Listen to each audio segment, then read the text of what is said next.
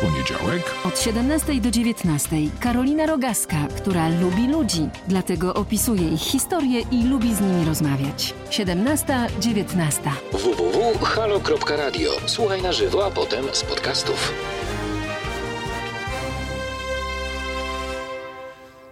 Dzień dobry Państwu, tu Halo Radio. Ja nazywam się Agnieszka Żądło i witam Państwa w mojej pierwszej e, premierowej i zarazem debiutanckiej audycji. Będziemy się spotykać co tydzień w piątki między godziną siedemnastą a dziewiętnastą, żeby mówić o tym, co rusza polskie społeczeństwo, jakimi tematami się zajmuje, e, co nas e, obchodzi, co nas wzrusza i cieszy. E, dziś naszym gościem będzie pani profesor Iwona Jakubowska-Branicka, socjolożka, kierowniczka Katedry Historii Idei i Antropologii Kulturowej w Instytucie Stosowanych Nauk Społecznych Uniwersytetu Warszawskiego, która specjalizuje się w problematyce dotyczącej teorii demokracji współczesnej, praw człowieka, psychologii polityki i socjotechniki, propagandy politycznej. I z panią profesor porozmawiamy dzisiaj o mowie nienawiści. Dzień dobry. Dzień dobry pani, dzień dobry państwu. Bardzo mi miło, że zostałam zaproszona. Nam również bardzo miło. I na początek y, chciałam państwa zachęcić do brania udziału w dzisiejszej y, audycji. Można wyrażać swoje opinie na adres mailowy teraz małpa halo kropka radio albo dzwonić do nas na numer telefonu dwadzieścia dwa trzysta dziewięćdziesiąt pięćdziesiąt dziewięć dwadzieścia dwa. Mogą Państwo też komentować i opowiadać e, i zgłaszać sw- e, przypadki e, mowy nienawiści, z jaką Państwo się spotkali w przestrzeni publicznej albo w swoim prywatnym życiu na naszym Facebooku Halo Radio. A na początek chciałam e, zadać Państwu i Pani Profesor zagadkę. Tak jest. Jest umysłowo chora. Jest cyniczna i chce zrobić karierę. Jest histeryczną panienką. Jest bezwolnym narzędziem w rękach rodziców, którzy chcą zrobić karierę. Jest bezwolnym narzędziem w rękach zielonego biznesu. Zajmuje się wymyślonym problemem. Jest ofiarą złowrogich lewaków, którzy wykorzystują dziecko dla swoich niecnych celów. O kim mowa? No mowa jest oczywiście o, o, o dziewczynie, która nazywa się Greta Thunberg. Thunberg. I która, dziewczynce. Dziewczynce właściwie. szesnastoletniej. Która no właściwie jako pierwsza ta, tak, w tak spektakularny sposób no walczy jednak, użyje tej militarnej retoryki o, o sprawy ekologii. Tak jest. Walczy, a przy okazji bardzo jej się obrywa. Bardzo Zatem... denerwuje część społeczeństwa, nie tylko polskiego.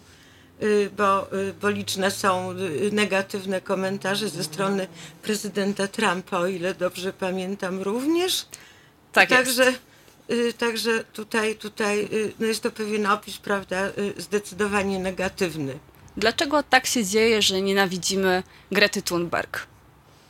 Och, to pani mi daje od razu bardzo szczegółowe pytanie, na które pewnie w jednoznaczny sposób nie będę umiała odpowiedzieć. Ja nie wiem, czy, czy ona jest znienawidzona. Ja myślę raczej, że zdecydowana większość w każdym razie tych negatywnych komentarzy jest spowodowana interesem politycznym. Czyli, czyli nie, nie tyle nienawiść, bo jednak nienawiść to jest pewna emocja.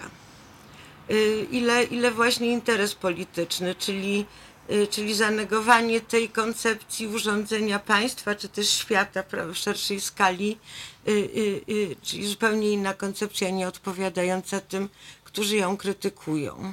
Tak bym mm-hmm. raczej...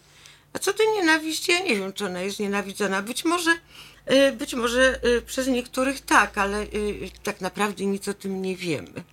Ale używa się wobec niej nienawistnego języka przez część y- ludzi, którzy upatrzyli sobie ją na ofiarę e, jako taki... Znaczy ja nie wiem, czy to jest język nienawiści. Wedle, wedle, być może wedle pewnych definicji tak, natomiast wedle y, tych y, definicji pojęciowych, który, przy pomocy których ja myślę, no nie jest to język nienawiści. To jest język pogardy, jakiegoś mieszania, yy, yy, takiego pomniejszania jej wartości. Ona uratyczna dziewczynka, prawda, czyli takie zrównanie z ziemią, a właściwie nawet under, prawda, czyli, mhm. czyli, czyli, a ja nie wiem, czy to jest język nienawiści. Wedle, wedle, no jak powiedziałam, dużo jest definicji mowy nienawiści, wszyscy się posługują tym terminem już właściwie w tej chwili, natomiast mało kto mówi, co ma na myśli. Mhm. Może spróbujemy zdefiniować. Tak, właśnie teraz, przez, to, przez to chciałabym e, przejść do definicji. Czym jest ta mowa nienawiści? No to ja od razu powiem tak, że nie ma jednej definicji ustalonej, takiej, która byłaby przyjęta przez wszystkich. Natomiast y, można zrobić pewną kategoryzację. Y, y, Oczywiście ta mowa nienawiści też jest zdefiniowana w prawie krajowym i, i również w prawie międzynarodowym, ale o tym może za chwilę. Ale tak najogólniej, ja myślę, że można zrobić taką kategoryzację, że, y, która polegałaby na tym, że tak, no pierwszy rodzaj mowy nienawiści to jest tak zwany hejt. Co to jest ten hejt? To jest ten taki klasyczny bluzg. To jest to, co widzimy wszyscy na przykład w internecie. Ja nie będę cytowała, bo nie wypada, ale mój ulubiony portal nie dla maltretujących zwierzęta, prawda? A wydawałoby się, że taki pokojowy i łagodny, no to jak zaczynam czytać, co należy zrobić z tymi, którzy coś tam zrobili albo coś powiedzieli, to wszystko jest na J kropeczki, P kropeczki, prawda? A i mnóstwo, i mnóstwo innych. Ja nie jestem specjalną purystką językową, natomiast tutaj rzeczywiście nie, nie ośmielę się tego powtórzyć. No więc to jest ten hejt. Ja nie wiem, czy to jest ta prawdziwa mowa nienawiści, niewątpliwie jest to, no ale to może o tym za chwilę. Yy, druga yy, kategoria yy, mowy nienawiści jednak to jest zwracanie się do kogoś bądź o kimś przy pomocy słów, które definiują przynależność do jakiejś grupy, która jest dyskryminowana. Czyli te Żydzie, prawda, to jest takie ten Żydek, ten Murzyn, czy tam ten, o, ten gej, prawda, to co jest w tej chwili tak bardzo często... Eksponowane. Tak, tak, tak. No to to łagodniejsze, to jest dziwka, złodziej, mówię łagodniejsze, bo o mniejszym chyba jednak zabarwieniu emocjonalnym. Ta trzecia kategoria to, no tak, ten spór o mowie nienawiści toczy się od kilkudziesięciu lat, tak naprawdę od drugiej wojny światowej. Ten spór wiąże się z decyzją, w którym miejscu postawić barierę wolności słowa i z tym, i z tym jest rzeczywiście problem. Dużo na to, tą świetną książkę na ten temat napisał Timothy Gordon Ash, na pewno znany wielu z naszych y, słuchaczy. I on, i on y, razem y, z panią, która z nim współpracuje, nazywa się Susan Benes, oni wprowadzili taką kategorię dangerous speech, czyli niebezpieczna mowa. Mhm. To jest już coś y, o wiele bardziej konkretnego, bo jest mowa o tym, że mm, to jest takie nawoływanie do, y, do, do zbrodni wprost właściwie, czyli Czyli tak jak było w Rwandzie na przykład, prawda, że te karaluchy, że trzeba eksterminować, trzeba zlikwidować pewną grupę ludzi. Zresztą to działo się, no to tak jak w latach trzydziestych w Niemczech, prawda, ta goebbelsowska propaganda. No ale moim zdaniem taka najbardziej niebezpieczna wersja mowy nienawiści to jest, i na tym skończę, to jest kreowanie pewnego obrazu rzeczywistości, takiego manichejskiego, takiego, to jest podział na my i oni. My dobrze, oni źli grzesznicy. Manicheizm to jest dużo więcej niż dychotomia, bo, bo dychotomia to jest my chłopcy, oni dziewczynki, prawda? Yy, natomiast manicheizm to jest dobro zło. Hmm, czyli groźniejsza, nie, czyli, nie groźniejszy jest e, pojedynczy bluzg, tylko yy, budowanie tylko całej zbudowanie narracji. Budowanie pewnego obrazu rzeczywistości, pewnej narracji, że my jesteśmy dobrzy, a oni są zły, źli, a oni są grzesznikami. I ponieważ oni są grzesznikami, to należy ich zniszczyć, prawda? No bo zło jest po to, żeby je y, niszczyć. Y, to jest trochę... Y, ja mam znajomego, który y, jest myśliwym, myśliwym, czemu ja jestem głęboko przeciwna. Ja kiedyś go pytałam, słuchaj, jak ty możesz y, zabijać te zwierzęta? Mówi, no przecież szkodniki, prawda? Czyli to już jest takie wyjęcie jeżeli mówimy, no, trzymajmy się goebbelsowskiej propagandy, że Żydzi są szkodnikami, że całe zło jest przez nich, no, czyli cały Mein Kampf, prawda, i wszystko, no to no, jeżeli ktoś jest szkodnikiem, to jakaś grupa, to należy ją wyeliminować w sensie fizycznym i, i wszystko jest w porządku. Myślę, że wrócimy za chwilę do tej rozmowy, a tymczasem muzyka z przytupem. Halo Radio. Pierwsze radio z wizją.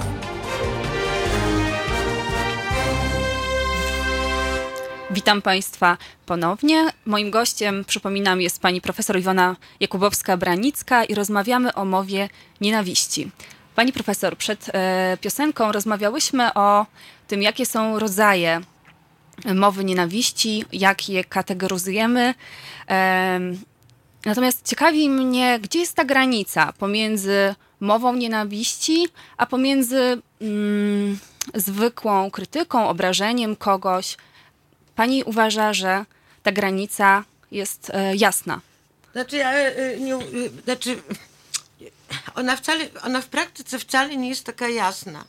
Natomiast no jednak wedle Wedle tego kryterium, które, które ja przyjmuję, to, to, to ta prawdziwa mowa nienawiści zaczyna się od nawoływania do, od nawoływania do, do, do przemocy, do, do, do wyeliminowania pewnej grupy bądź jakiejś jednostki, która jest, która daną grupę reprezentuje. No bo to, no bo to jednak jest pewien problem, prawda? Czy jeżeli ja powiem o kimś, że jest idiotą, że jest kretynem, czy też, że jest, nie wiem, przepraszam, użyję określenia, cytat oczywiście tam, że jest pedałem, prawda? Pytanie, czy, czy to jest mowa nienawiści? No to oczywiście można mieć różny pogląd na te, na te, na te kwestie, ale, no ale jeżeli spróbujemy, no jest to pewna klasyfikacja bardzo nie, nie, niekorzystna dla osoby, która jest w ten sposób klasyfikowana. Natomiast jeżeli spojrzymy na problem pragmatycznie, no bo jeżeli, dobrze, no jeżeli spojrzymy na to z punktu widzenia sposobu urządzenia państwa i podejmiemy decyzję, że mowa nienawiści nie powinna mieć miejsca w życiu publicznym, że, że jest zakazana bądź jest nawet karana.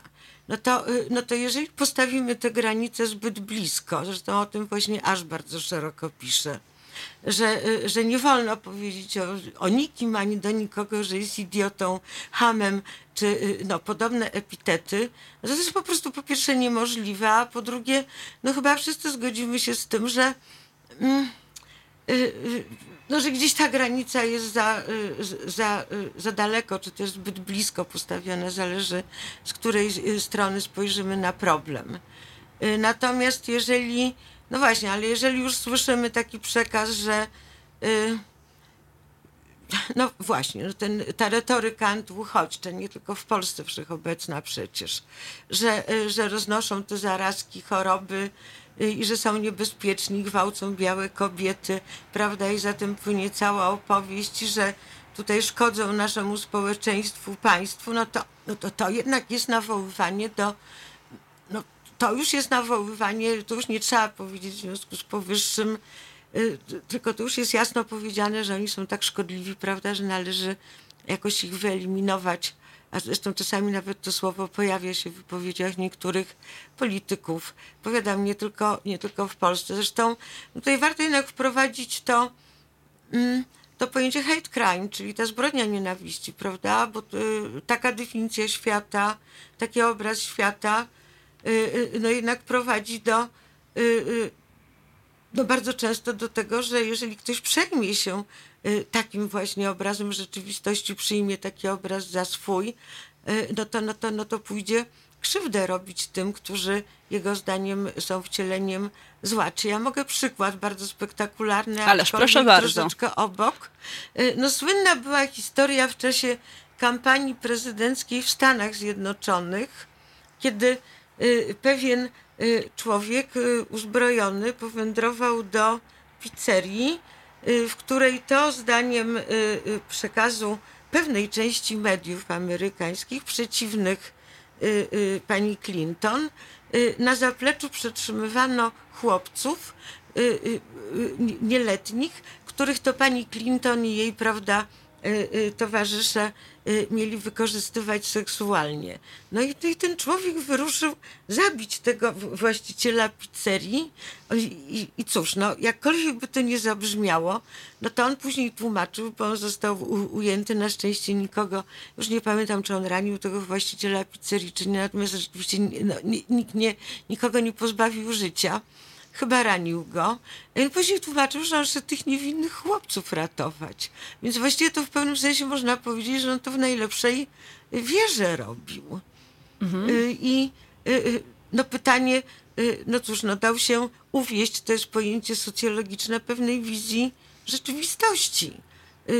No uwierzył w pewien, w pewien, w pewną opowieść, przyjął ją za fakt. Zresztą w literaturze jest bardzo często używany taki termin faktoid. Co to jest faktoid? Faktoid to jest taki fakt, co brzmi paradoksalnie, ale faktoid to jest taki fakt, który nie miał miejsca. No więc był ten fakt, czego nie było.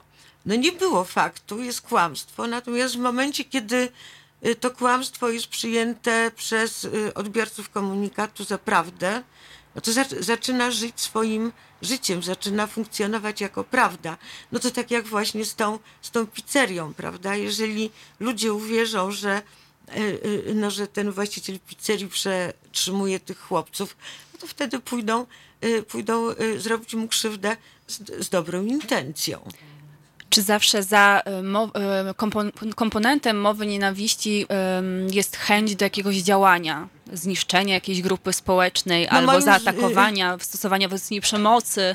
Moim zdaniem od tego momentu zaczyna się mowa nienawiści. To, co jest przedtem, to jest taka klasyfikacja, prawda? Czyli takie działania przygotowawcze. Jeżeli o to jest Żyd, to jest uchodźca, to jest tam Murzyn, Arab, gej.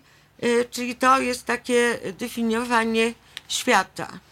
No ale to definiowanie świata jednak jeszcze nie jest moim zdaniem mową nienawiści.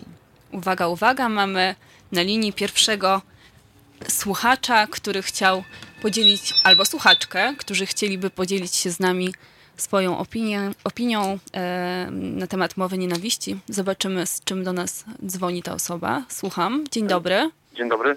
Raczej słuchacz. Witam serdecznie. Dzień dobry, dzień dobry. E, mam do...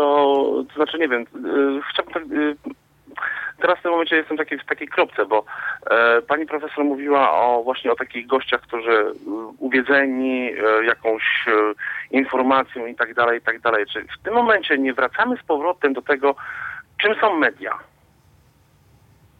Co media powinny przekazywać, a co powinny, co, kto powinien to zweryfikować, bo jeżeli ktoś y, na podstawie jakichś plotek albo jakichś tak, y, jakby to powiedzieć, doniesień, albo jakichś, y, nie wiem, jakichś y, podsłuchów, czy coś w stylu, wszystko już możliwe jest, y, i oni w tym momencie atakują tych ludzi, którzy są Bogu ducha winni. Mhm. Czyli pan uważa, no, że kreatorem... Y, Pew- pewnego świata, e, którym ludzie e, przesiąkają, wizji tego świata e, są media i to one są odpowiedzialne i... To, nie, nie, nie, nie, nie. Nie zrzucam to winy całkowicie na media. E,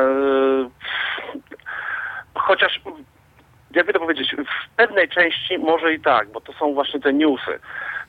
Kiedyś słuchałem takiego, takiej fajnej, to była taka super jakaś taka rozmowa, ale to było to w mainstreamowych mediach, ale to była to jedyna, którą naprawdę zapamiętałem, która była wspaniała, gdzie jakiś profesor powiedział jedną rzecz. Proszę pani, jest pani dziennikarką, niech pani da coś naprzód, co jest, co jest wspaniałe, co jest piękne, co jest cudowne i niech pani zobaczy, że to w ogóle pójdzie dalej.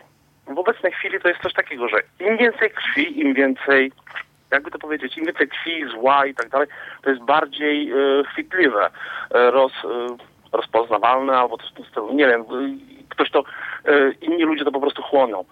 E, chodzi mi tylko o to, że media nie są wszystkiemu winne. Mi się zdaje, że chyba raczej winni my jesteśmy my sami, gdzie albo e, nie potrafiliśmy rozróżnić dobra od zła za smarkacza, albo nas tego nie nauczyli, albo my sami nie, zaczęli, nie zaczęliśmy myśleć. Yy, czy mam odpowiedzieć, co myślę? Znaczy, poruszył pan niesłychanie ważny temat. Yy, to jest, yy, yy, czyli, czyli pytanie, skąd, yy, skąd jest nasza wiedza o świecie. Mhm. Yy, no, yy, przecież jest tak, że, że tak powiem, nasze doświadczenie bezpośrednie świata jest bardzo niewielkie, bardzo niewiele rzeczy jesteśmy w stanie zweryfikować, jeszcze raz powtórzę, poprzez własne doświadczenie. Czerpiemy naszą wiedzę o świecie z różnych źródeł, w tym, no w tym również, no, no chyba w przeważającej większości z mediów, bo po prostu nie mamy innego wyjścia. Także, no oczywiście może być dla nas doskonałym źródłem informacji, nie wiem, sąsiadka, y, pani w sklepie, no, prawda, no, y, i tak dalej. Nie, no bo tak bywa oczywiście. Tak, zgadza się. Natomiast jednak trzeba mieć świadomość tego, że to co wiemy, no to wiemy y, y, no, z różnych, y, no z różnych komunikatorów. Wie pan, ja, spra- ja stawiam taką tezę, ale to nie jest sprawa winy, czy też braku winy, a, a jeszcze nigdy nie przyszłoby mi do głowy, żeby kwestionować wolność mediów, bo tylko wolność mediów gwarantuje y, y, szeroki przekaz, tylko że należy z tych mediów rozsądnie y, korzystać. korzystać. Ale ja jednak stawiam tak. taką tezę, że gdyby posadzić naprzeciwko siebie osoby, osobę A, która, nie wiem, słucha tylko mediów tak zwanych prawicowych, czyli powiedzmy tam Radio Maryja, prawda, tego, tego typu komunikatory, i osobę, która czyta tylko i wyłącznie, nie wiem, Gazetę Wyborczą i ogląda T V N dwadzieścia cztery, to te osoby się nie dogadają, bo one żyją de facto w różnych rzeczywistościach, w tym sensie, że mają zupełnie różną widz- wiedzę o świecie. To jest tak jak, to jest tak jak widz C N N i Fox w Stanach Zjednoczonych. To są dwie stacje, które też kreują zupełnie różne obrazy rzeczywistości. I teraz, żeby ci ludzie dogadali się, to oni najpierw muszą uzgodnić rzeczywistość, o czym oni w ogóle mówią, bo oni mają zupełnie inną wiedzę o świecie. Myślę, że do tego tematu jeszcze dzisiaj wrócimy, do odpowiedzialności mediów, jeśli chodzi o pewien przekaz. Natomiast w tym momencie chciałabym podziękować bardzo panu Andrzejowi za telefon i zaprosić na piosenkę. Od poniedziałku do piątku. Właściwie codziennie, bo oprócz weekendów. Środek dnia należy do państwa i do Wojtka Krzyżaniaka. Od piętnastej do siedemnastej dużo, głośno i bardzo aktualnie. w w w kropka halo kropka radio. Słuchaj na żywo, a potem z podcastów. Witam państwa. Moim gościem jest pani profesor Iwona Jakubowska-Branicka, socjolożka, z którą rozmawiamy o mowie nienawiści. Pani profesor, czy z mową nienawiści da się walczyć? A jeśli da się, miejmy taką nadzieję, to jak? O, pytanie jest, y, pytanie jest trudne i tutaj co najmniej dwa, y, co najmniej dwa wątki zupełnie chyba niezależne od siebie należałoby poruszyć. Y, jeden wątek to jest wątek prawa, bo to jednak prawo jest legu- regulatorem życia społecznego. I może o tym za chwilę. A drugi wątek to jest wątek nie mniej ważny, a być może w pewnym teoretycznym sensie nawet bardziej. To jest problem tolerancji wobec nietolerancji. Dlatego, no tak, w momencie, kiedy mówimy o mowie nienawiści, nie sposób nie wprowadzić do całych tych rozważań problemu tolerancji bądź też braku tolerancji. Tutaj chyba też mówimy o kwestii wolności słowa, tak? Na ile możemy Mówimy ogóle... o kwestii wolności słowa, na ile możemy być tolerancyjni. I pozwolić wobec, komuś wyrazić to, co myśli. Pozwolić komuś swoje, swoje poglądy, prawda? Czy jeśli ktoś myśli na przykład źle o Żydach lub homoseksualistach, to ma prawo e, wszystko korzystać, są, z wolności, korzystać z wolności wypowiedzi i zawsze się tym zasłaniać. Z wolności słowa. Yy, no jest tak, to ja może jednak zacznę od tego pytania, czy Czy należy pozwolić, czy należy być tolerancyjnym? Nie, nie jest to paradoks, zacznę jeszcze raz. Czy należy być tolerancyjnym wobec nietolerancyjnych wypowiedzi?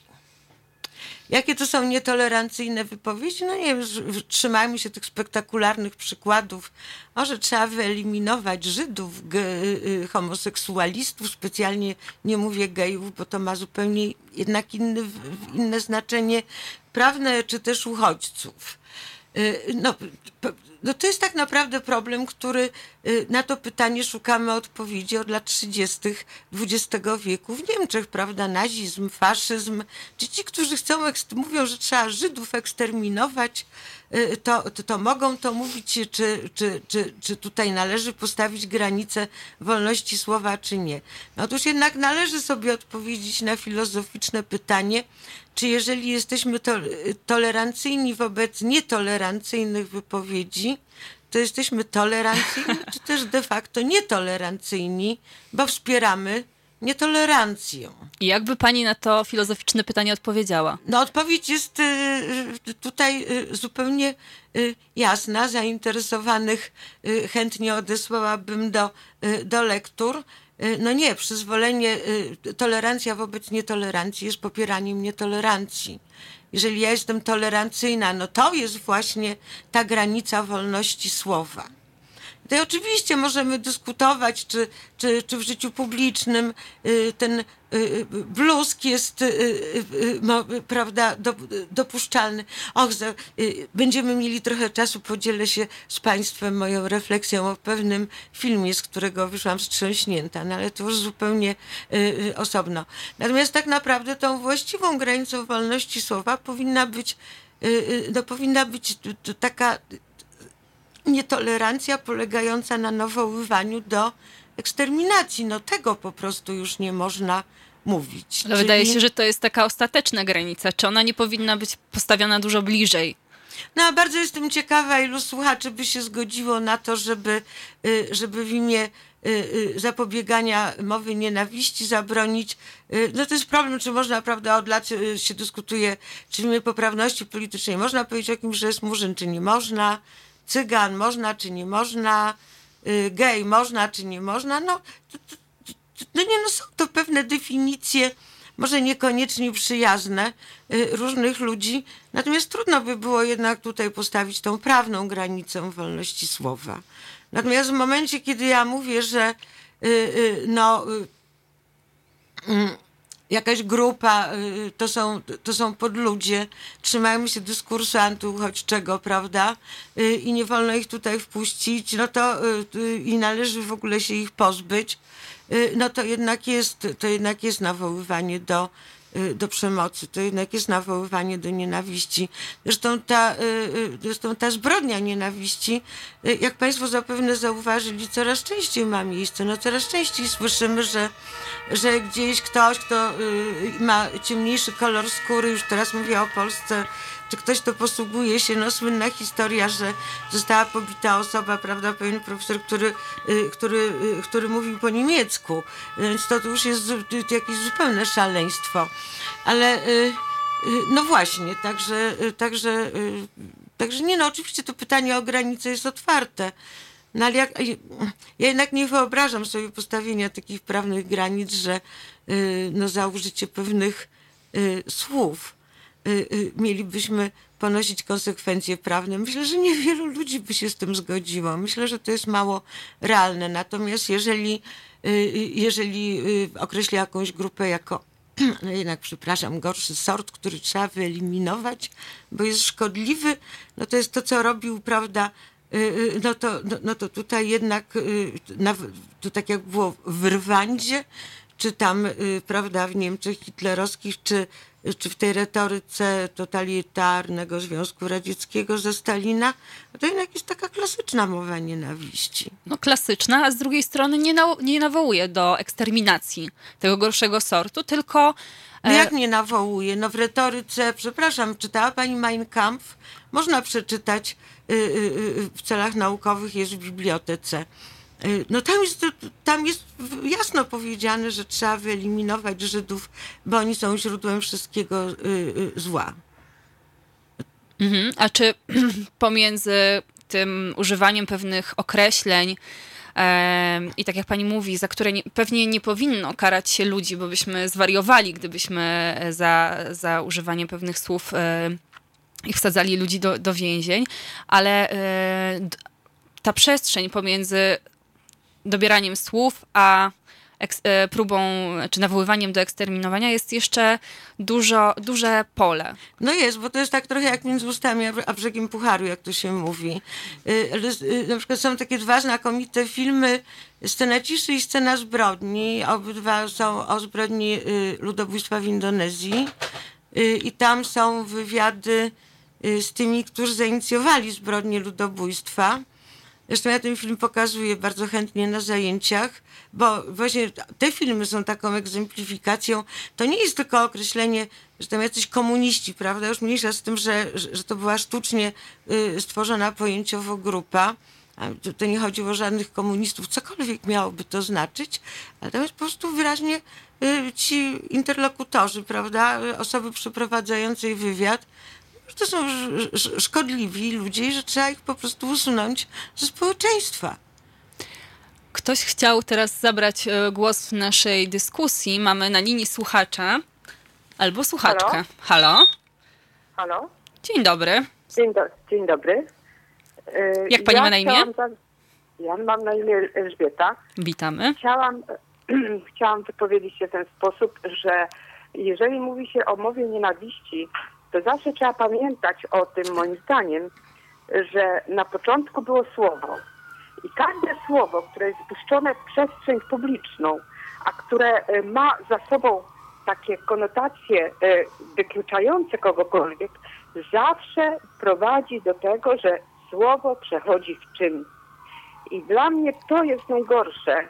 Wszyscy ci, którzy tego typu retorykę uprawiają, a za tą retoryką jest de facto spowodowanie, że będą sprawować władzę, to to jest najgorsze, co może być. A dla mnie osobiście wydaje się, że nie ma nic lepszego na świecie jak edukacja.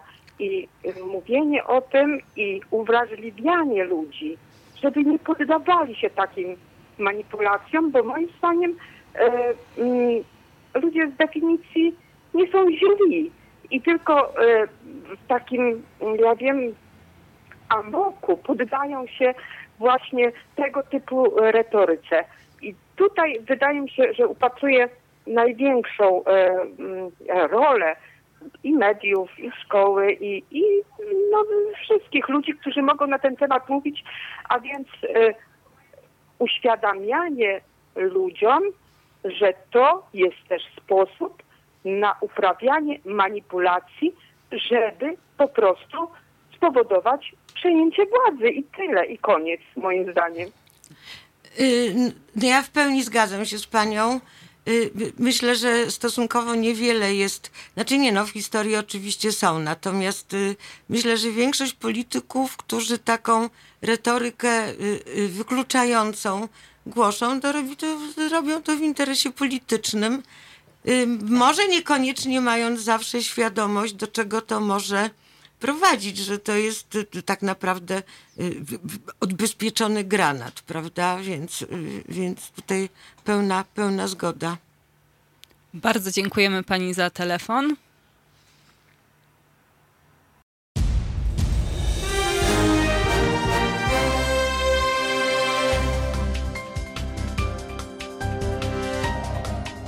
Witam państwa serdecznie. Tu Agnieszka Żądło, Halo Radio. W moim studiu dzisiaj pani profesor, doktor habilitowana Iwona Jakubowska-Branicka, socjolożka, z którą rozmawiamy o mowie nienawiści.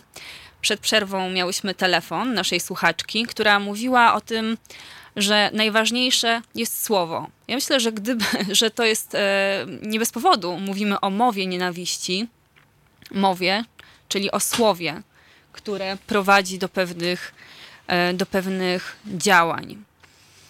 I też zastanawiałyśmy się, czy z mową nienawiści da się walczyć. Dobrze, to może tę walkę z mową nienawiści jeszcze na sekundkę odłóżmy Natomiast pani tutaj, która dzwoniła, powiedziała, że na początku było słowo i to jest... Tak biblijnie y- powiedziała. No nie, nie biblijnie właśnie, bo cała, cała y- teoria języka i socjologia języka, y- teoretycy y- są tego samego zdania i wcale to nie jest biblijne. Y- ponieważ słowo, przy, jednak przyjmuje się, że słowo jest definicją rzeczywistości. Bo jakkolwiek by to banalnie nie zabrzmiało, to no właśnie, jeżeli będę chciała przedstawić,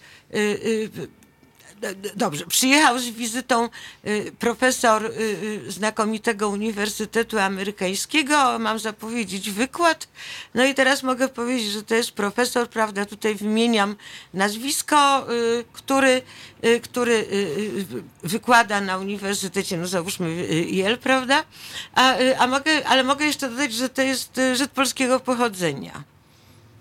Mhm. I to jest zupełnie inna...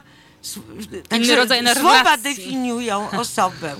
Czy ja powiem, czy ja powiem o jakiejś młodej osobie, że jest dziewczyną lekkich obyczajów, prawda? Czy użyję jakiegoś bardziej drastycznego określenia? To i tak jest różnica.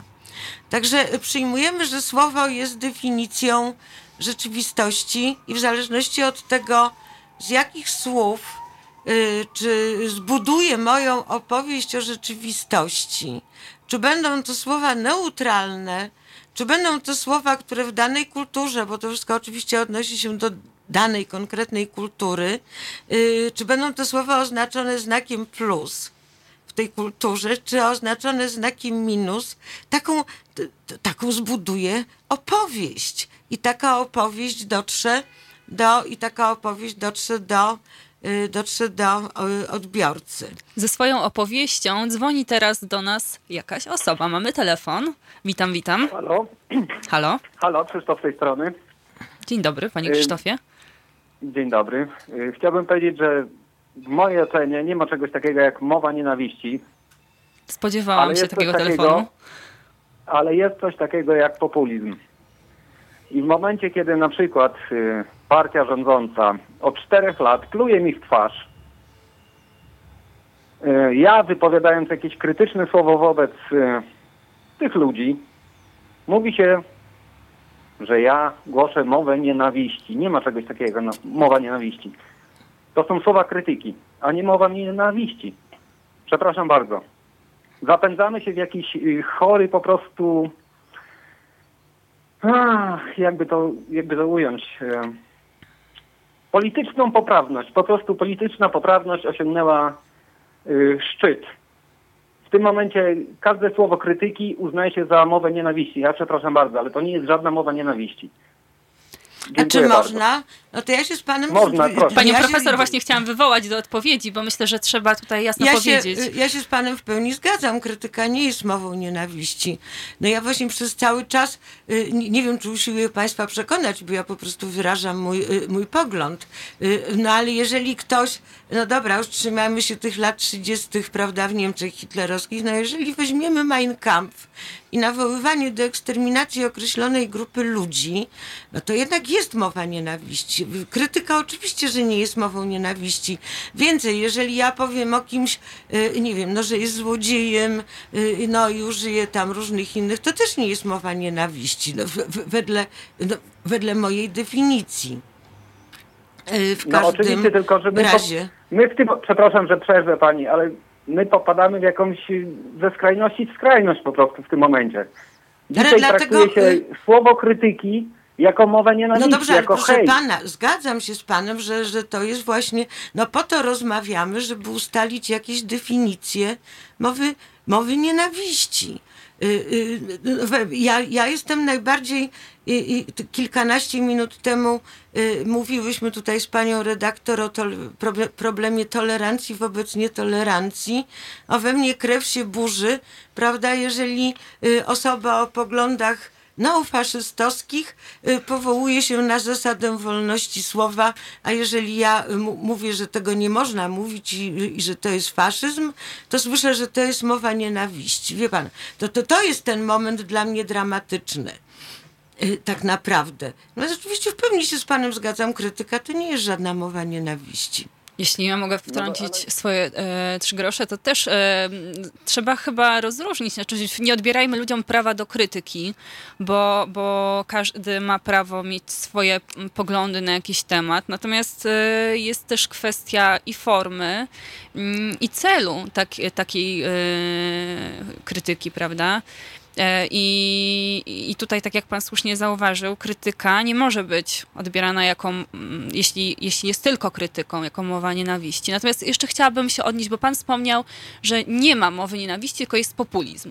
Co pani, jak pani no to, reaguje na takie twierdzenie? To, to, to, to zależy od tego, jak pan definiuje populizm, dlatego że Dlatego, że to pojęcie populizmu jest bardzo różnie definiowane. Na ogół taka najprostsza definicja, czy taka najbardziej powszechna definicja, może nie najprostsza, najbardziej powszechna, to jest taka, że to jest sprzyjanie poglądom, yy, yy, oczekiwaniom większości ludzi i dawanie prostych rozwiązań, yy, yy, składanie obietnic, że się rozwiąże w bardzo prosty i szybki sposób bardzo skomplikowane problemy.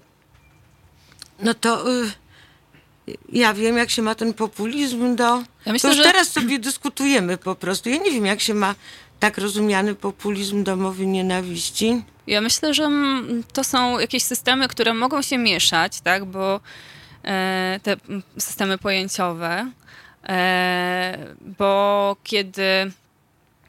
E, wyobrażam sobie taką sytuację, że są ludzie, którzy używają mowy nienawiści, po, bo wiedzą, że inni oczekują od nich tego używania mowy nienawiści, ale nadal to jest mowa nienawiści przez nich uprawiana. No bo... tak, to to, no to, to, to, to właśnie, no to może do Stanów Zjednoczonych na chwileczkę. To znaczy, no, w kampanii wyborczej, ach, tutaj prezydent Trump, prawda, to tutaj w ogóle szerokie pole do, do, do omówienia jego strategii propagandowych. No tak, no on się odwołał do pewnego systemu wartości, który jest bliski y, ludziom z tak zwanego interioru, czyli, y, y, no czyli tak, ale czy on posługiwał się mową nienawiści? No nie. On się odwołał do, tak, do wartości takiej klasy, do takiego klasycznego systemu wartości klasy, białej klasy średniej mężczyzn. Czyli samiec alfa, inni są gorsi, prawda? Ale to nie była mowa nienawiści przecież. A na pewno był to, a na pewno był to populizm. Natomiast wkład pre- prezydenta Trumpa w naukę o języku, a niewątpliwie jest ogromny, bo jego asystentka użyła y, jako pierwsza określenia fakt alternatywny. Czyli trudno, y, czyli krótko mówiąc, prezydent Trump skłamał, a wyszła jego asystentka i powiedziała, że to są fakty alternatywne. No i teraz, piękne, prawda, usprawiedliwienie. Y, nie, to, to, to nie, to właśnie nie jest usprawiedliwienie. To jest... Co to jest? Y, y, no tak do końca, prawda, nie no. Kłamstwo pozostaje kłamstwem, natomiast y, no jakoś... No te fakty alternatywne to jest cóż, no jest to pewna kreacja, yy, znaczy tak naprawdę to dobrze, że, że ona to powiedziała, bo uświadomiła yy, yy, odbiorcom, że można kreować przy pomocy języka rzeczywistości, które w ogóle nie istnieją. Mhm. Połączmy się teraz z kolejną osobą, która próbuje się do nas dodzwonić, czy nie, już zrezygnowała, także możemy... Możemy kontynuować naszą rozmowę, albo zrobimy to za chwilę. Witam Państwa, tu Agnieszka Żądło, Halo Radio. W moim studiu dzisiaj profesor Iwona Jakubowska-Branicka opowiada nam o mowie nienawiści i e, czytam w komentarzach na YouTubie. E, pan Łukasz prosi, e, aby uzyskać od mojej rozmówczyni e, informacje, jak można walczyć z mową nienawiści, bo ciągle podobno uciekamy od tego tematu. Proszę Państwa, nie uciekam od tego tematu. To jest bardzo, bardzo szeroki temat i myślałam, że najpierw, że tak powiem, zakończę inne wątki związane ze znaczeniem języka, z jego rolą w kreowaniu rzeczywistości, ale w takim razie dobrze o tym, w jaki sposób można walczyć z mową nienawiści.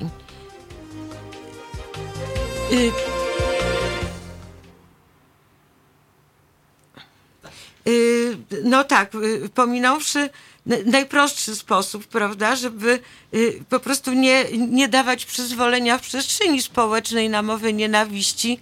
No bo ja sądzę, że gdyby, gdyby większość z nas reagowała, to jest takie naiwne i pobożne życzenie tak zwane, ale gdyby większość z nas reagowała, prawda, w sposób spontaniczny, że też nie wolno tak mówić, prawda, nie, nie, w ogóle nie należy głosić tego typu treści, no to one by po prostu zeszły do podziemia. No bo tutaj właśnie krótki komentarz. No, ludzie o poglądach antysemickich czy jakkolwiek inaczej ksenofobicznych byli, są i będą. Tak naprawdę ważne jest to, czy w przestrzeni publicznej jest przyzwolenie na głoszenie tego typu treści, czy też takiego przyzwolenia nie ma. Szczególnie istotny ten problem zrobił się po drugiej wojnie światowej i tutaj przechodzę do wątku zasadniczego, mianowicie do, do prawa. Otóż pytacie Państwo, jak można walczyć? No tak naprawdę to tylko przy pomocy prawa, moim zdaniem, bo to prawo jest tym instrumentem, które reguluje życie społeczne i też sankcjonuje pewne zachowania. I prawo europejskie, no tak, moment po drugiej wojnie światowej, nie będę tutaj też robiła długiego wykładu, ale moment po, po zakończeniu drugiej wojny światowej, reakcja na, na zbrodnie przeciwko ludzkości w imię prawa, prawa, prawa niemieckiego ówczesnego, faszystowskiego, czy też nazistowskiego, prawda? To, to jednak ta zbrodnia ludobójstwa była powszechnie krytykowana i to był pierwszy moment, kiedy powstało międzynarodowe prawo praw człowieka. No, czym jest demokracja liberalna? No, demokracja liberalna to jest system, który został ustanowiony po drugiej wojnie światowej. Demokracja liberalna to jest system, który jest oparty na prawach człowieka. I, i tyle. No, po to, żeby zagwarantować y, wszystkim ludziom równą godność, prawda, y, równe prawa i wolności i żeby nie dopuścić do tego, żeby ktokolwiek z polityków kiedykolwiek mógł y, y, głosić, prawda, żeby krótko mówiąc i wprost, żeby większość parlamentarna mogła przegłosować, tak jak to miało miejsce w Reichstagu, y, w, w Reichstagu, przepraszam, y, konieczność eksterminacji pewnych grup społecznych. I to jest demokracja liberalna. No i teraz mamy y, oczywiście Powszechną Deklarację Praw Człowieka. Jeżeli zejdziemy na grunt europejski, to jest to Europejska Konwencja Praw Człowieka. I proszę Państwa, o, y, no właśnie, tutaj jest ten problem edukacji, o którym, y, który poruszył kto, ktoś z rozmówców. Jest to niesłychane zaniedbanie edukacyjne w Polsce, moim zdaniem. Zresztą ja i wielu mnie podobnych walczyliśmy, świadomie używam tego słowa, o wprowadzenie edukacji do Do, do demokracji i tolerancji do, do szkół przez długie lata, a nie udało się to nigdy, jak wiadomo, do końca. I teraz też się nie udało. No tak, ale Europejska Konwencja Praw Człowieka, artykuł dziesiąty, który gwarantuje wolność słowa, ale mało kto wie o tym, że ten artykuł dziesiąty ma dziewięć ograniczeń, że jest dziewięć ograniczeń wolności słowa, ponieważ zgodnie z prawem międzynarodowym właśnie nadużycie wolności słowa jest najbardziej niebezpiecznym instrumentem do łamania innych praw i wolności. A mogłybyśmy podać Więc takie przykłady? To, to oczywiście, że mogłabym podać, bo sobie tutaj wypisałam, żebym o niczym nie, nie, zapisało, nie zapomniała.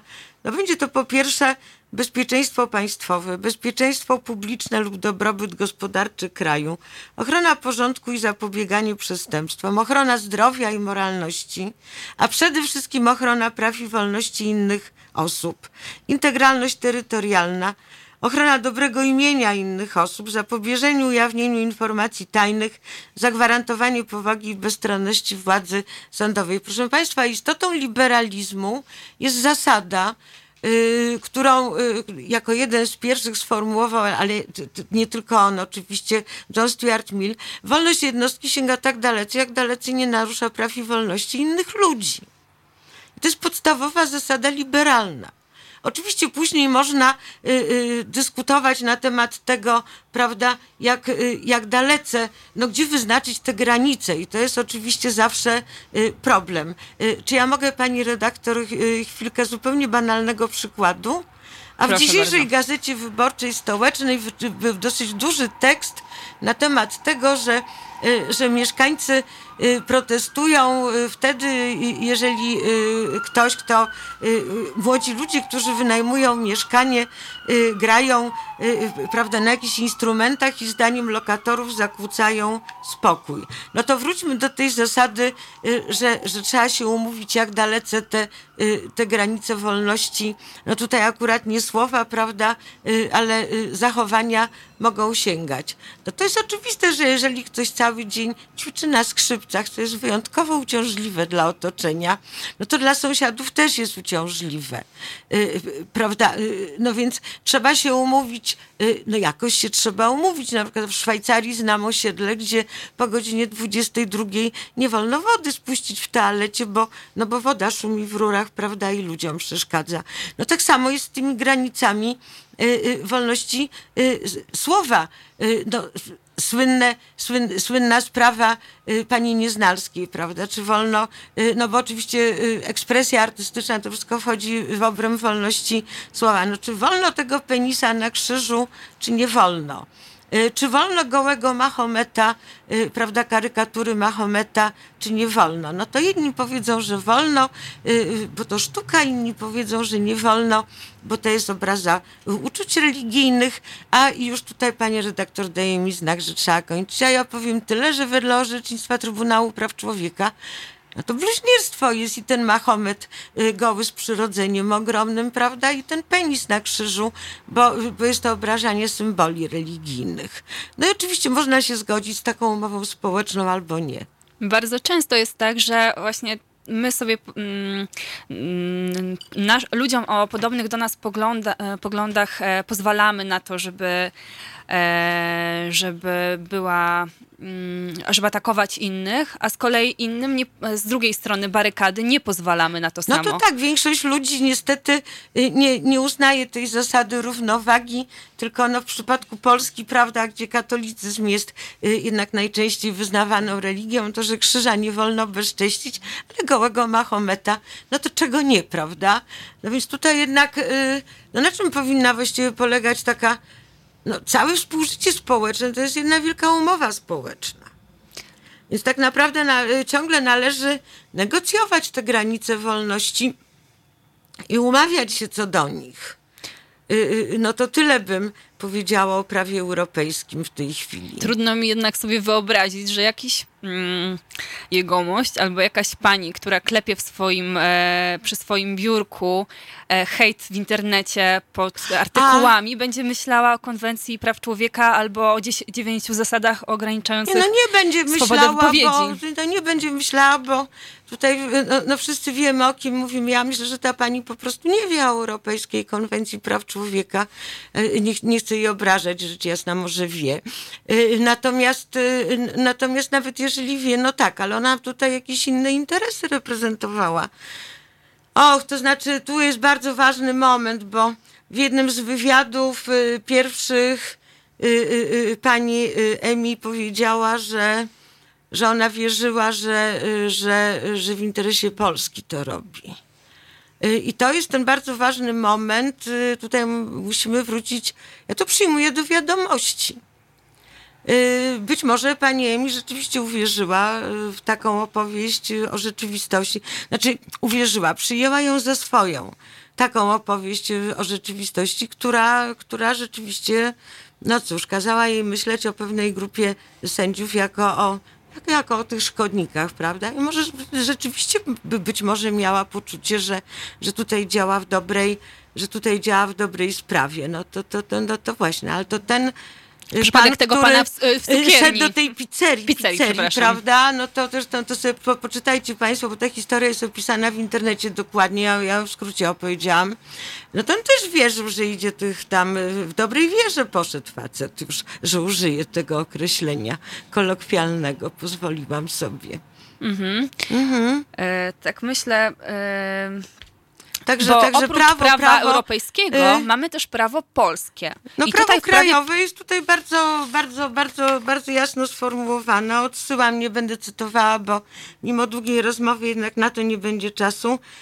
Odsyłam do artykułu sto dziewiętnaście, dwieście pięćdziesiąt sześć i dwieście pięćdziesiąt siedem Kodeksu Karnego. Tam jest bardzo jasno, jeżeli będzie czas, a pani redaktor mi pozwoli, mogę, mogę zacytować, ale tam jest bardzo jasno sformułowane, w którym momencie mamy przekroczenie granic wolności słowa i w, w, w jaki sposób nie wolno mówić o innych ludziach, o innych grupach społecznych. No tak, ale... W, w, Też no, kolejny problem mamy z, z obszaru socjologii prawa. Większość ludzi jest zdania, większość polityków niestety również, że jak już się napisze pewien jakiś przepis prawny, wprowadzi się do kodeksu, to już na pewno wszystko będzie, to, to już na pewno wszystko będzie działało. Tymczasem samo stanowienie prawa niczego nie zmienia, bo no cóż, to prawo musi być zrozumiane, musi być przyjęte, a przede wszystkim musi być, a przede wszystkim musi być respektowane, także no, a potem przede wszystkim musi być respektowane przez państwo. Ile mam czasu jeszcze przed przerwą? Trzy minuty. Trzy minuty.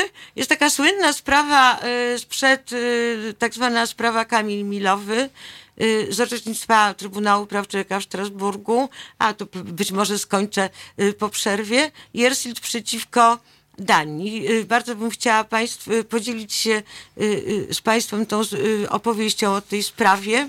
Otóż rzecz poszła, Jershild był dziennikarzem bardzo poważnej stacji telewizyjnej i przygotował, i przygotował reportaż o grupie neofaszystowskiej, która funkcjonowała w Danii, po to, żeby zwrócić uwagę na to, że taki problem w społeczeństwie istnieje. Ten reportaż poszedł w bardzo poważnym takim programie publicystycznym, po czym z oskarżenia państwowego zostały postawione zarzuty przeciwko Jershildowi, że on propaguje faszyzm. I skazano go, ponieważ nie opatrzył tego programu komentarzem. No to ja państwu, no to teraz porównajcie to państwo z, z tym, w jaki sposób władze polskie od, nie, no, od, od, od zawsze w pewnym sensie od dziewięćdziesiątego roku reagują na tego typu przekazy. Wejdźcie państwo do pierwszej księgarni, prawda, gdzie macie publikacje Bubla, Pająka, prawda, i, i cały zestaw antysemickich publikacji i nic się z tego powodu nie dzieje.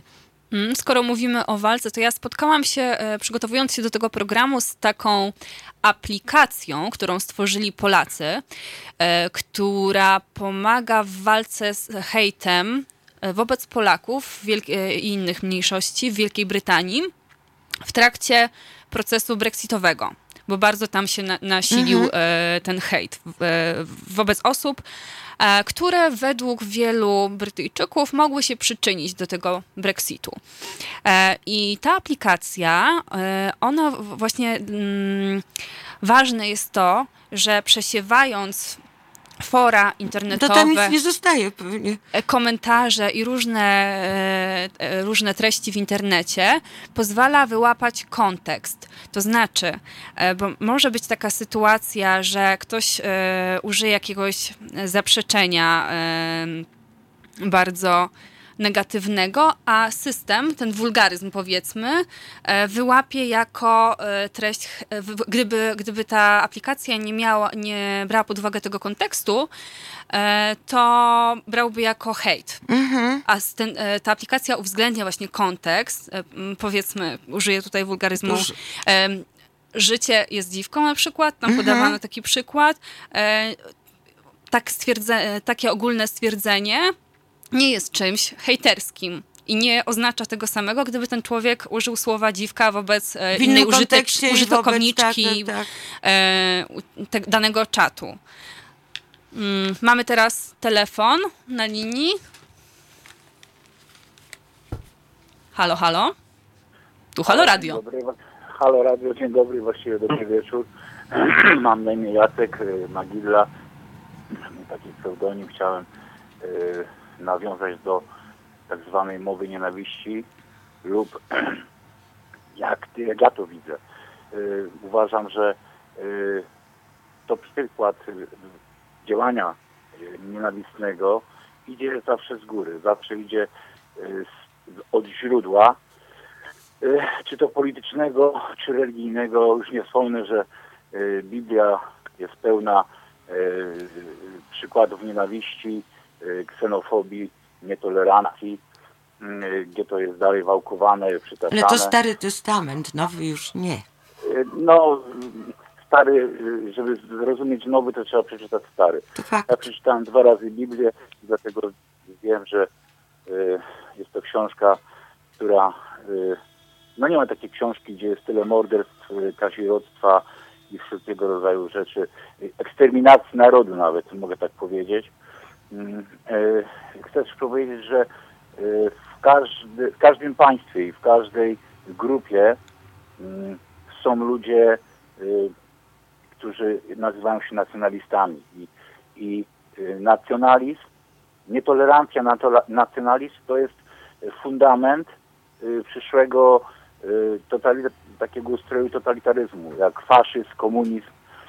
I y, rzeczywiście brakuje edukacji, brakuje edukacji, bo y, albo ludzie się boją, albo jest im wygodnie żyć w takiej łudzie, bo trzeba naprawdę mieć odwagę, żeby mówić o tym, że wszyscy ludzie są równi, bez względu na to, jaki to jest kolor skóry, czy jakiego są wyznania. Wiadomo, że w każdym wyznaniu są fanatycy i, i z tym, z tym po prostu no, trzeba w jakiś tam sposób walczyć, bo z fanatykami inaczej nie można postępować, tylko z nimi trudno z nimi dyskutować, prawda? Ja mam taką, taką refleksję, że y, fanatyzm y, y, islamski różni się od fanatyzmu polskiego tylko tym, że oni mają kałasznikowy i, i oni są przekonani, że w imię religii robią bardzo dobrze. A u nas w Polsce y, brakuje im jeszcze tylko kałasznikowów. Jest, Czy mogę wejść w słowo? Ja powiem, że Proszę bardzo. Słuchając pana, mam też smutną refleksję, bo pan powiedział, że trzeba mieć odwagę, żeby mówić, że wszyscy są równi i tak dalej, i tak dalej. To, to wie pan, ja nie mam stu lat i nie czuję się jakoś specjalnie zaawansowana wiekiem, ale w Solidarności, prawda, już, już, już byłam. Więc to ja panu powiem, że no to się wszystko zmieniło w ciągu ostatnich jakichś dziesięciu lat, bo jeszcze jakiś to nie wiem, no cały ten czas po dziewięćdziesiątym roku, no to, no to właśnie w ogóle w przestrzeni publicznej, gdyby to, to właśnie jakby ten paradygmat liberalny, że wszyscy jesteśmy równi, wszyscy mamy równe prawa i wolności, że, że nie można nikogo obrażać, no to było jakby oczywistością zupełną. I, i nie było przyzwolenia w przestrzeni, oczywiście, że byli zawsze ludzie, którzy myśleli inaczej, ale nie było przyzwolenia w przestrzeni publicznej na, na, na wygłaszanie tego, tego rodzaju poglądów. No to po prostu antysemita nie mógł się przyznać do tego, że jest antysemitą, bo by został wykopany z towarzystwa po prostu. Wie pani co, może teraz ja wejdę w słowo. Ja jestem rocznik sześćdziesiąty trzeci. Ja pamiętam czasy P R L-u, czasy jak działa P R L, w jaki sposób, że tak powiem, izolował pewne grupy ludzi lub napuszczał, wytykał w jakiś sposób bardzo taki delikatny, bo nie trzeba, to nie trzeba głosić manifestacji, nie trzeba, tak jak teraz robi to Kaczyński w dosyć oficjalny sposób, tylko to bardzo można w białych rękawiczkach nakierować ludzi, którzy później realizują dokładne cele polityczne i religijne. I, i, i, ja jestem ciut ja starsza uważam, od pana i też to pamiętam. Dokładnie, ja też odnoszę, od, odniosę się do tego, że jeszcze, że tutaj pani, która też rozmawiała przez, przez telefon, mówiła, że jest brak, brak edukacji. Ja uważam, że ta edukacja po osiemdziesiątym dziewiątym roku została celowo zdegradowana, celowo pozbawiona autorytetów, pozbawiona wzorców, a na to miejsce zostali postawieni, nie wiem, ludzie lub jakieś wzorce siłowe po prostu, nie? Po osiemdziesiątym dziewiątym roku siłowe wzorce? Tak, oczywiście, bo... Yy, no to tu się z panem to, nie zgodzę. No, każdy ma swoje zdanie. Ja, ja chcę powiedzieć, że od roku osiemdziesiątego dziewiątego roku jest to siłowa przepychanka pomiędzy yy, popisem i, i resztą. I uważam, że każda partia, każda partia, wiadomo, jest to założenie każdej partii. Chyba takim symbolicznym popisem, bo jeszcze w latach dziewięć, po osiemdziesiątym dziewiątym PiSu jeszcze nie było. Tak, no ale to były za, zalążki już tego PiSu z, z, z ludźmi, którzy teraz są w PiSie. Także, a ja uważam, że od tamtego czasu mamy w Polsce taką, taki walec narastający i to doprowadza, moim zdaniem, doprowadzi któregoś dnia do tego, że poleje się krew na ulicy, ponieważ y, jest dużo ludzi, którzy są niezadowoleni y, z tego, co się dzieje, z tego, że jest, y, że, a, że polityka i religia popiera marsze O N R, y, y, wszystkiego, wszystkiej bijatyki. To, to, jest, to jest takie ukryte, ukry, ukryta bojówka, tak jak było w trzydziestym trzecim u Hitlera. Także yy, to, to, to, to jasno widać, że to jest przyzwolenie po prostu. A jeżeli jest przyzwolenie na takie rzeczy, to później yy, taki człowiek czuje się bezkarny. Pozwoli pan, że pani profesor skomentuje? To, zgad- to znaczy tak, od końca Proszę zaczynając, bardzo. Zgodzę się z tym, że jest przyzwolenie na, na, na głoszenie pewnego typu treści, na które moim zdaniem nie powinno, na głoszenie których moim zdaniem nie powinno być przyzwolenia. Druga kwestia, nie zgodzę się z panem, tak jak już zasygnalizowałam, że po dziewięćdziesiątym roku tutaj jakiś, nie wiem, to, to jakoś siłą było coś narzucane. Znaczy, to też przeżyłam całkiem spory kawałek życia w P R L u i, i znaczy ja myślę, że po, po dziewięćdziesiątym roku, znaczy ja oczywiście też jestem, prawda, z jakiegoś kręgu kulturowego, no tak jak każdy z nas. Ja myślę, że tutaj po prostu błędne było założenie, że wszystkim Polakom jest tak samo, że, że, że mamy podobny system wartości, że, no, że też my chcemy wolności, że, że wszyscy myślimy, że wszyscy są równi, a no nie wszyscy myślimy, że wszyscy są równi. Och, jeszcze jakaś ważna kwestia była. Ale uciekła mi w tej chwili. Chciałam panią zapytać, czy tak jak pan, pani jest zdania, że y, ta sytuacja, z którą mamy obecnie, doprowadzi do rozlewu krwi? Y, to znaczy nie wiem, mam nadzieję, że nie. Natomiast też, proszę państwa, no należy jednak sobie uświadomić to, że no to, to w każdym państwie demokratycznym jest tak, no są ludzie, którzy mają zupełnie różne, y, różni ludzie mają zupełnie różne wizje państwa i zupełnie różne Y, oczekiwania. Y, I to jest akurat y, rzeczą zupełnie i to jest akurat rzeczą zupełnie naturalną. No jest cała grupa ludzi, która chciałaby takiego stabilnego państwa opartego, prawda, na jakichś fundamentach y, y, religijnych, prawda, ludzi, którzy wcale nie są. To socjologiczne badania bardzo wyraźnie pokazują. No cała grupa ludzi też tęskni za w pewnym sensie za P R L em, ale tylko w pewnym, znaczy tak, t- takie zamknięte państwo, cieplutkie, yy, to taka mi- miseczka zupki dla każdego, prawda? No a, no, a cała druga grupa ludzi to, to, to chce wolności, tego, żeby można było rozwinąć skrzydła yy, i tak dalej, i tak dalej. No to, to, to są różne koncepcje państwa i w zależności od tego, mm, czego chce większość, no to taka koncepcja państwa zwycięży i, i, i tutaj... Yy, czy rozlew krwi, no to, to jeżeli, jeżeli politycy będą podsycali nienawiść właśnie, no to, to wróćmy do punktu wi- wyjścia. Będą dzielili naród na prawdziwych i nieprawdziwych Polaków. Czy mam jeszcze dwie minuty, pani redaktor, czy nie mam? Powolutku kończymy. Jeżeli będą dzielili ludzi na prawdziwych i nieprawdziwych Polaków, no to, no to to jest niebezpieczne. Natomiast polecam, muszę kończyć przed przerwą.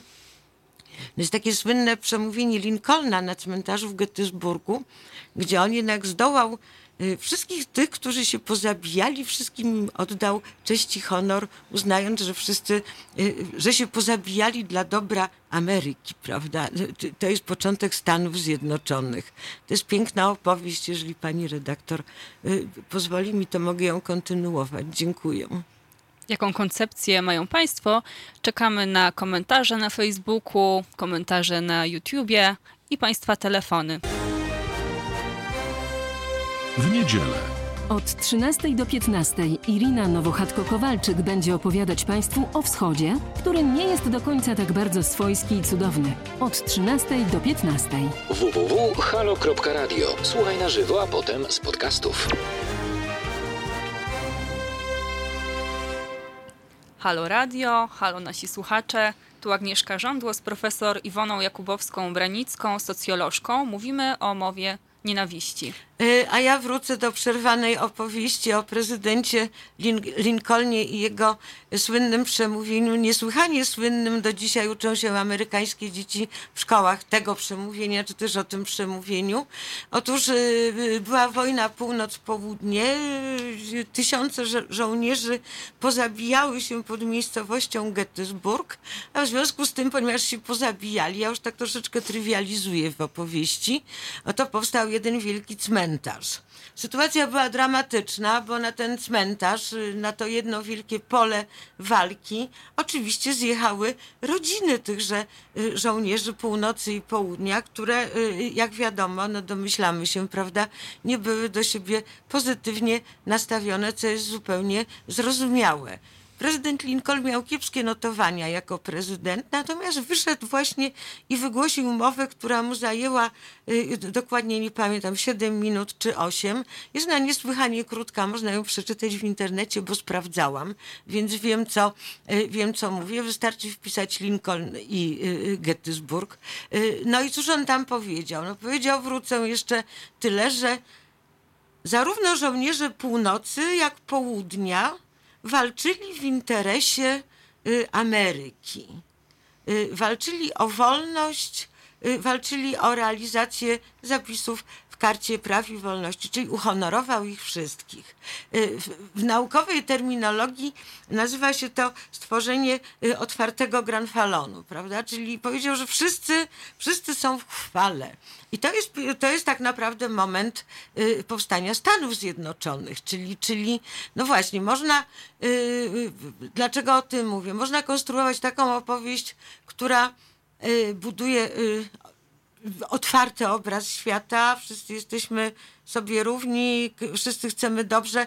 Ja wracam jeszcze do tego wątku, że, no, że chcemy, że różni ludzie chcą różnie urządzonego państwa. No tak, ale być może należy powiedzieć i moim zdaniem tak powinno być, że no, każdy z nas chce, chce dobrze dla Polski.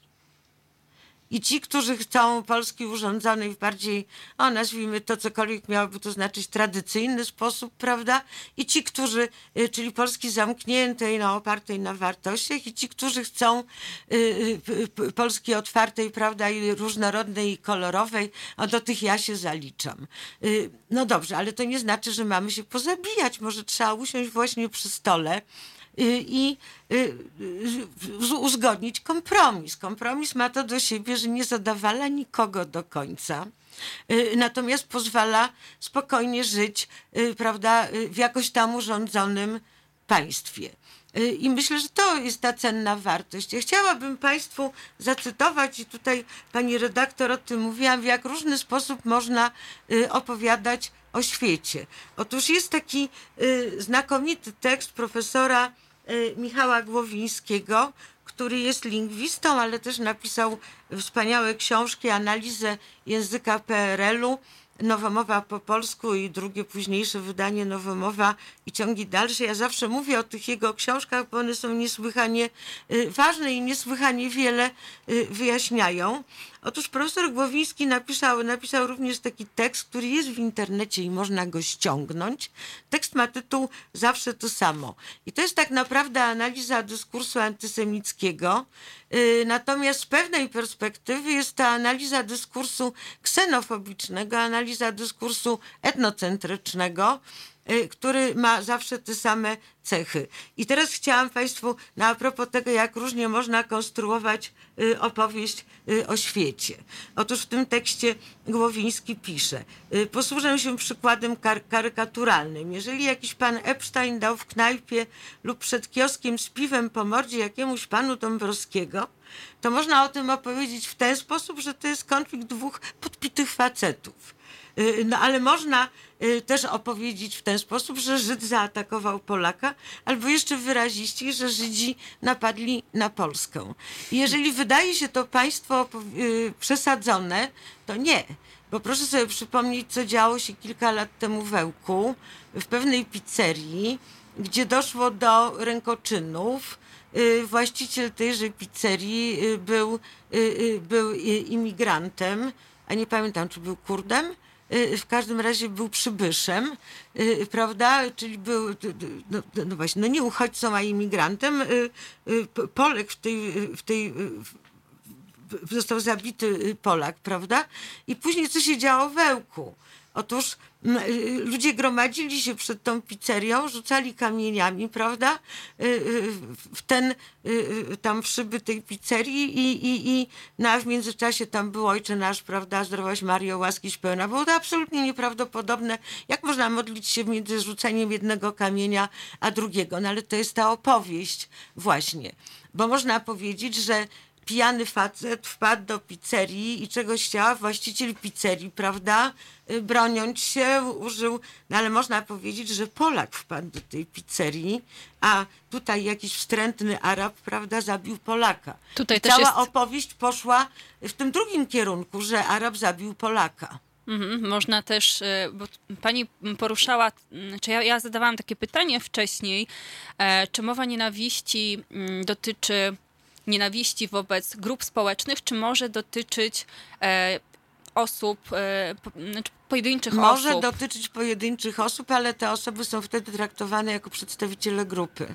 Tak, właśnie następuje generalizacja. Następuje, następuje generalizacja, a jeszcze wracając do tej opowieści yy, pozornie paradoksalnej Głowińskiego, no proszę zwróćcie Państwo uwagę, jeżeli dojdzie do takiej sytuacji, to yy, ta media niemieckie czasami, że yy, uchodźca zgwałcił niemiecką kobietę, Arab zgwałcił Polkę, a iluż Niemców gwa- gwałci niemieckie kobiety, a iluż Polaków gwałci polskie kobiety. Czy słyszeliście Państwo kiedyś taką opowieść, że Polak zgwałcił Polkę? Nie, nie, nie. A no a właśnie. Z, z kolei z... A, przecież, a przecież są to niesłychanie częste sytuacje. Jakoś nie ma przekazu medialnego, że Polacy gwałcą polskie kobiety. Wie pani, jak dziennikarze się wtedy tłumaczą w takich przekazach prasowych, nie że wiem, jak się, się tłumaczą chce, chcą wyróżnić przez jakąś cechę e, i u, e, uatrakcyjnić w jakimś sensie przekaz. No dobrze, ale określ... to dziennikarze powinni mieć świadomość tego, co robią, bo później jest opowieść, prawda, że uchodźcy gwa, gwałcą, y, nie wiem, polskie kobiety, czy niemieckie kobiety, czy francuskie kobiety. Tak, bo trzy razy jedno, tak się coś... coś bo trzy razy coś takiego się zdarzyło. A, je, a jeżeli, a ile razy a jeżeli się zdarzyło, są to tysiące innym, takich tak? przypadków, mhm. prawda, jeżeli są tysiące przypadków gwałtów, cóż, no, że tak powiem, autochtonów, prawda, na autochtonkach, no to jakoś nie ma tej opowieści. Mhm. Więc, więc, no właśnie, warto jednak mieć świadomość tego, że zresztą to wszyscy, niezależnie od poziomu wykształcenia i wiedzy na ten temat, no wszyscy ulegamy, przyjmujemy jakieś opowieści o świecie za prawdę, bo po prostu nie mamy innego wyjścia. A potem ta narracja to my w nas decydujemy, działa i sprawia, że w jakiś nie, no to my decydujemy, działamy. Z jakiego medium to my decydujemy, z jakiego medium korzystamy. No, jakieś medium obdarzamy zaufaniem.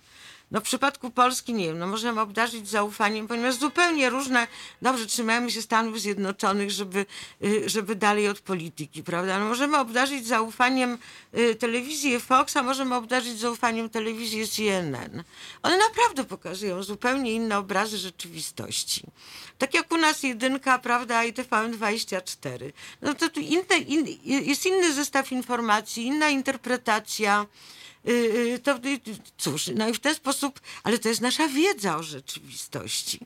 Więc teraz oczywiście można by było zadać sobie pytanie, prawda, no dobrze, no to co w takiej sytuacji robić? Ja oczywiście też obdarzyłam jakieś medium zaufaniem. No ale co w takiej sytuacji robić? No to, to, to tutaj, przepraszam, ale nie życzę sobie takich komentarzy, że media kłamią, bo to zupełnie nie, bo to zupełnie nie o to, to zupełnie nie o to chodzi.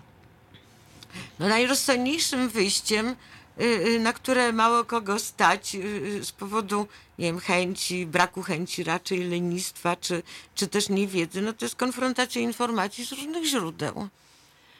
I, i, i, i, i ja jestem socjologiem i staram się no w miarę możliwości czasowych w każdym razie czytać prasę zarówno no tak zwaną lewej, prawicową, jak lewicową, prawda? I ze środka. Staram się czyli...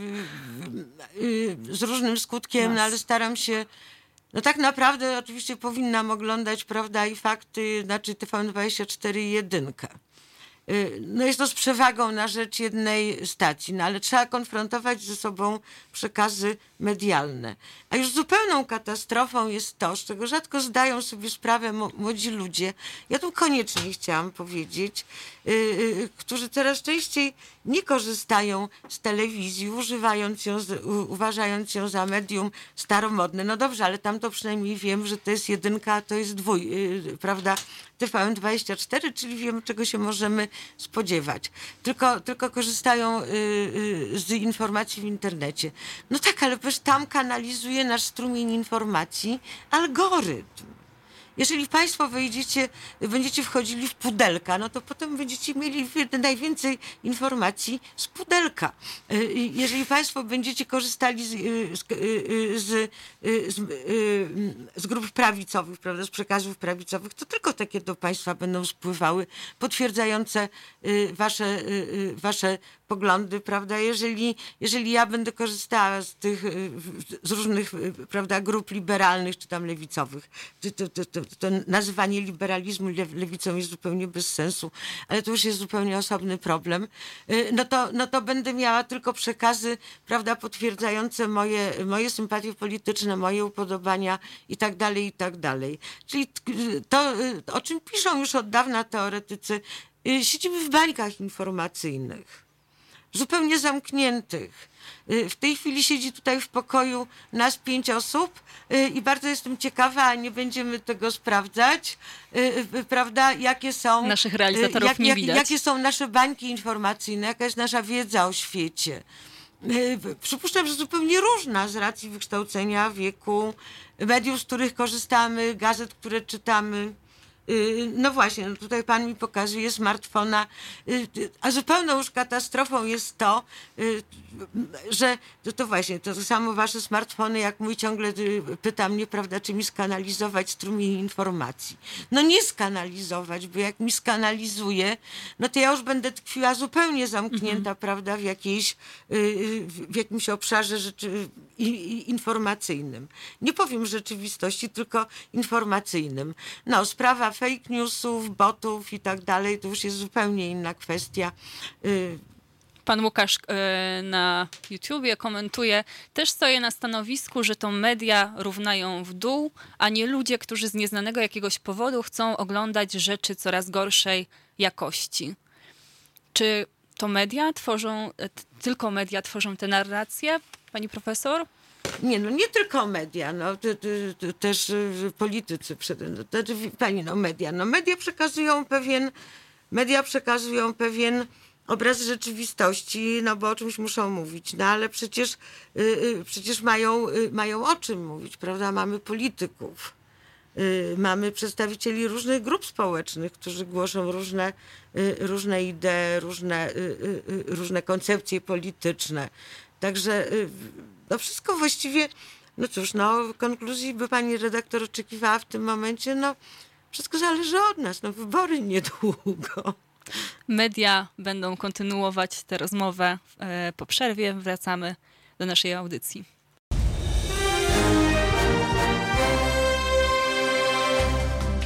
Halo Radio. Pierwsze medium obywatelskie. Halo Radio.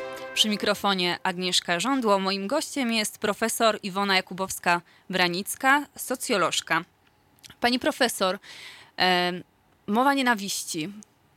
Czy e, wydaje mi się, że jej stosowanie opłaca się politykom, bo jeśli podzielą społeczeństwo i wskażą wroga, to łatwiej jest im przejąć tę mniejszą część politycznego tortu. Może e, większą. Albo większą, mhm. czasem większą. E, więc e, no to, to, to, to, to tak jest, działa, że jest zasada, ich w interesie. To jest zasada, która jest znana od starożytności i politycy często y, różni z tej... Y, y, korzystają z tej zasady, czyli tak jak pani powiedziała, podzielić społeczeństwo, wskazać wroga, a później wykreować się na obrońcę jakiegoś systemu wartości, prawda? Czyli nie wiem, tam to, to już trzymajmy się faszyzmu, prawdziwe Niemcy, my rasa aryjska, prawda? Wszyscy wrogowie, ja tutaj uratuję nas wszystkich. Oczywiście jest to... Albo bliżej lewactwo. No tak, no w każdym razie to nie, no w różnych wariantach kulturowych oczywiście będzie, będzie różny ten przekaz, ale zasada będzie zawsze ta sama. Trzeba wskazać wroga, powiedzieć co jest złe, prawda, że trzeba to zło wytępić, ja was przed tym obronię, no jestem wielkim wodzem, prawda, i tutaj stoję na straży określonych wartości. A te wartości oczywiście w zależności od momentu kulturowego i historycznego będą, od kontekstu kulturowego i momentu historycznego mogą być zupełnie różne, ale jak powiadam, zasada jest, jest zawsze ta sama. Znaczy jedyne, co mogę powiedzieć i tutaj już nie chciałabym być taką, prawda, mentorką, no ale, ale to jednak należy się przed tym bronić. I jeżeli, jeżeli mamy świadomość, że politycy y, próbują zastosować taki manewr y, niesłychanie dla nich, prawda, obiecujący i skuteczny, no to jednak nie należy się temu poddawać i nie należy, y, i nie należy temu wierzyć. No i, no i tyle, należy się przed tym bronić. Kilka miesięcy temu była pani w gronie naukowców, którzy podpisali e, po zabójstwie prezydenta Gdańska Pawła Adamowicza taki list, w którym apelowali państwo do polityków, aby nie wykorzystywali mowy nienawiści do celów politycznych. E, tylko pytanie, czy takie apele w ogóle mają jakikolwiek sens? O, y, znaczy tak, no ten list moim zdaniem jest niesłychanie ważny, dlatego że y, to, oczywiście, y, znaczy, oczywiście nie lubię tego słowa, a sama go, a sama go y, użyłam. Y, no nie można doprowadzać do na, nakręcenia się spirali nienawiści. Bo to jest coś, co, co jest najbardziej niebezpieczne. Jeżeli dojdzie do zabójstwa, prawda, to zabójstwo zostanie było, czy też jest zinterpretowane, bo to oczywiście, prawda, różnie tam jako, jako zabójstwo polityczne, no to później się, prawda, no to trzeba odwzajemnić się, zrobić to samo i to się wszystko nakręca i potem już naprawdę, i później już naprawdę nie ma niewinnych, więc ten język nienawiści Trzeba mu położyć, trzeba mu położyć kres, bo prowadzi do zbrodni po prostu, do, do, do żebyśmy się nie pozabijali i, i, i tyle. Natomiast pani zadała pytanie, czy jest sens. No, nie wiem, co pani ma na myśli. No, bezpośredniego skutku to niewątpliwie nie ma, no ale co ma, co ma sens? No, trzeba wyrażać swoje poglądy, wyrażać swoje stanowisko. Im więcej ludzi będzie miało podobne zdanie, im więcej ludzi sprzeciwi się mowie nienawiści, tym większe, tym większe prawdopodobieństwo, że ta mowa nienawiści nie będzie obecna w przestrzeni społecznej. Proszę państwa, proszę pamiętać o tym, a pewnie mam jeszcze dwie minuty. Ja wykładam na uniwersytecie i zdarza mi się słyszeć, że studenci mówią, że nie interesują się polityką. Polityką nie można się nie interesować, bo polityka, bo politycy urządzają nam życie w każdym wymiarze. Yy, począwszy od ceny chleba i marchewki, prawda, a skończywszy na tym, czy będziemy mieli paszporty, czy nie będziemy mieli paszportu, czy będziemy mogli wyjeżdżać i tak dalej. Czyli, czyli, czyli tutaj... To my, my możemy się nie interesować polityką, ale polityka i tak się zainteresuje y, nami, więc y, y, i teraz wracając do tego, czy to ma sens. No proszę państwa, życie społeczne jest oparte na umowie społecznej. To, w jakim społeczeństwie będziemy żyli, zależy tylko od tego, jaką umowę społeczną zawrzemy, czyli jakich polityków sobie wybierzemy y, i jak, jak sobie urządzimy świat, który, y, w którym będziemy żyli. Y, być może to trochę górnolotnie brzmi, ale ja właściwie sama jestem w szoku, bo y, znaczy mnie się wydawało, że po dziewięćdziesiątym roku y, że, że, że po dziewięćdziesiątym roku świat już jest urządzony i że, i że, i że to jest, no tak jak, prawda, słynna książka Koniec historii, no. że, że tu już mamy tę demokrację liberalną, że już mamy prawa człowieka, zakładałam Amnesty International, prawda, i, i, i wydawało mi się, że no już nie może się zdarzyć nic takiego, co... Mam nadzieję, że będę długo żyła, prawda, jeszcze co, co by mogło ten, po tym okropnym P R L u, po tej okropnej komunie słusznie minionej, co by mogło ten stan rzeczy zmienić. Tymczasem minęło te dwadzieścia parę lat i raptem okazało się, że, że ten język nienawiści wkroczył do przestrzeni publicznej, że, że to może niekoniecznie jest tak, że, że wszyscy ludzie chcą wolności, która... Dla mnie i dla ludzi, nie wiem, dla, dla ludzi Solidarność była taką bezcenną absolutnie wartością, że, że, że, że odradza się nacjonalizm, który zawsze jest niebezpieczny. To ja tak naprawdę to myślałam, że, no, że nie zdarzy się już coś takiego w moim życiu. Więc jak ja mówię, że, że każde po, pokolenie... W socjologii są dwa terminy. Jeden termin to jest kohorta, drugi termin to jest pokolenie. Kohorta to jest to, o czym państwo myślicie, jak myślicie o pokoleniu, czyli pe- pewien przedział wiekowy. A pokolenie to jest, to jest jakby pewna grupa ludzi, którzy doświadczyli pewnych wydarzeń historycznych. Na przykład w tym sensie ja nie jestem pokoleniem sześćdziesiątego ósmego, bo to tam wtedy tam w szkole byłam i się uczyłam pisać, a, a już jestem pokoleniem osiemdziesiątego roku. Więc każde pokolenie, do czego wracam, no każde pokolenie musi sobie wypracować własną umowę społeczną. No nic nie jest dane z góry. To, że Polska podpisała Europejską Konwencję Praw Człowieka, która gwarantuje prawa człowieka, to wcale nie znaczy, że to, że to już na zawsze będzie. Pani profesor, skoro trzeba apelować, a czas e, antenowy naszej audycji dobiega końca, to może zaapelujmy do naszych słuchaczy. E, zaapelujmy... Do... Zaapelujmy o co? O to, żeby konfrontować informacje ze sobą, informacje pochodzące z różnych źródeł, żeby chociaż starać się złapać, wyłapać jakąś prawdę tak zwaną, prawda? Bo jednak pewne fakty mają miejsce, a inne nie. Żeby mieli świadomość, żeby, że żeby nie dać się uwodzić politykom, Którzy, którzy, którzy próbują ludzi dzielić i, i, i, jak to się ładnie mówi, siać nienawiść, prawda? Bo to prowadzi do tragedii. Siebie, żeby, bo to doprowadzi do tragedii. Żebyśmy szanowali poglądy odmienne od własnych. Bo, bo nie wszyscy musimy mieć takie same poglądy i nie wszyscy musimy mieć takie same oczekiwania. A przede wszystkim, żeby...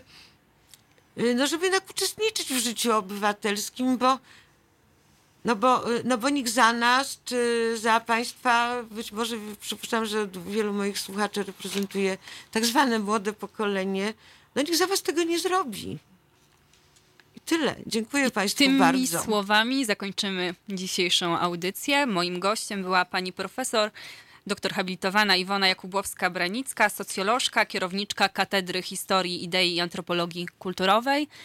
E, przy mikrofonie siedziała Agnieszka Żądło, czyli ja.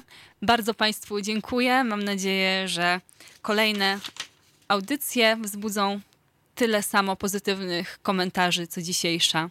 Do...